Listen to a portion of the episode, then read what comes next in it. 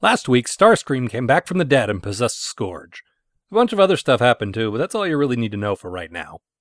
Things don't unfold exactly as they did last week, but we'll ignore that because, hey, Starscream's back. And he immediately starts opening fire on a bunch of Decepticons. Of course he does.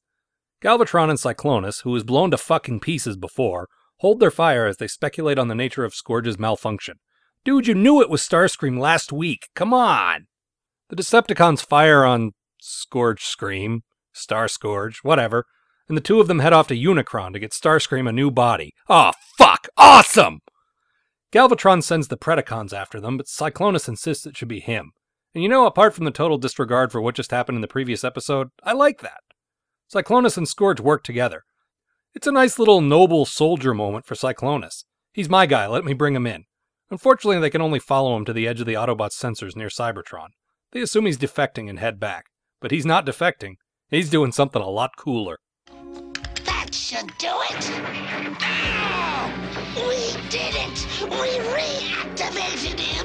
I am Unicron. Who awakens me? Unicron, allow me to introduce myself. I am Starscream. What do you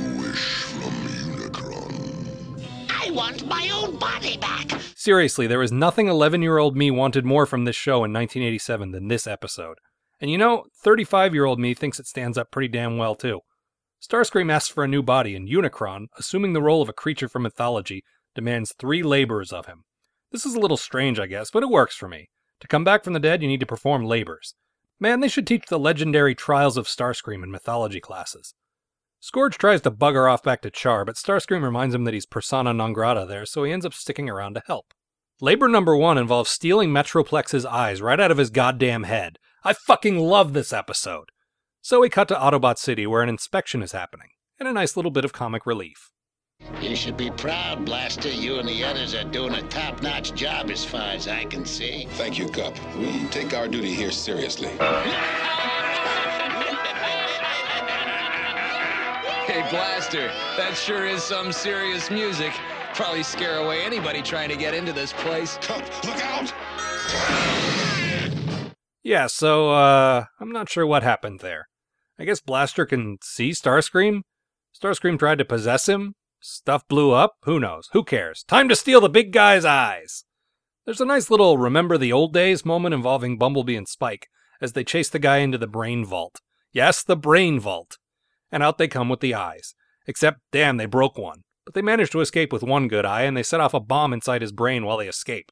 And sweet mother of crap, we're only at the first commercial break. Meanwhile, Scourge and Starscream return to Chaar to steal one of Trypticon's eyes, which they figure will work just as well. They run into the Decepticons' answer to Beavis and Butthead Runamuck and Runabout. Let's see your security pass. Security pass. Passes? Passes? Starscream!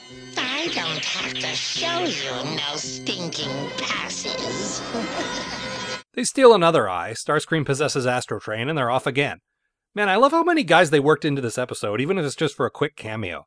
It really adds to the sort of epic feel of the thing. Then Galvatron does his thing. That thing. That he does so well. First, you two let Scourge and Starscream steal one of Trypticon's eyes.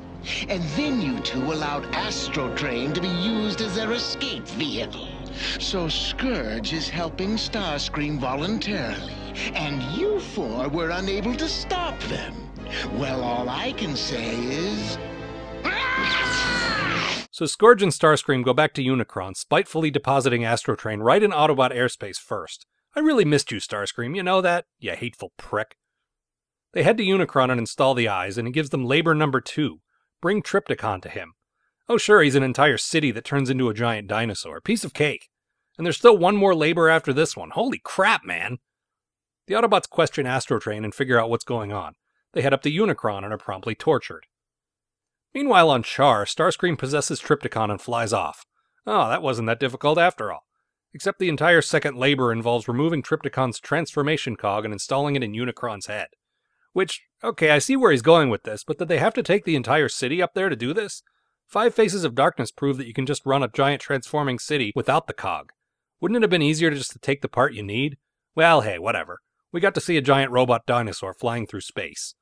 And now, the third labor Connect my head to the planet Cybertron. I will then have a new body. I will be devour all worlds in my path. Oh, fuck! Even Scourge decides that this line is one he cannot cross and bails. So giant dinosaur Starscream pushes the head of Unicron toward the planet, and there's no possible way this episode could get any cooler. Unless Starscream scams his new body from Unicron early, then abandons him, which is exactly what happened. Do it yourself! Oh, Starscream, I do love you so. Naturally, the day is saved and Unicron's head is knocked back into orbit.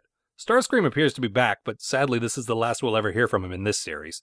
But you know, overall, notwithstanding the weird continuity issues at the beginning, this was a fucking kick ass episode from start to finish.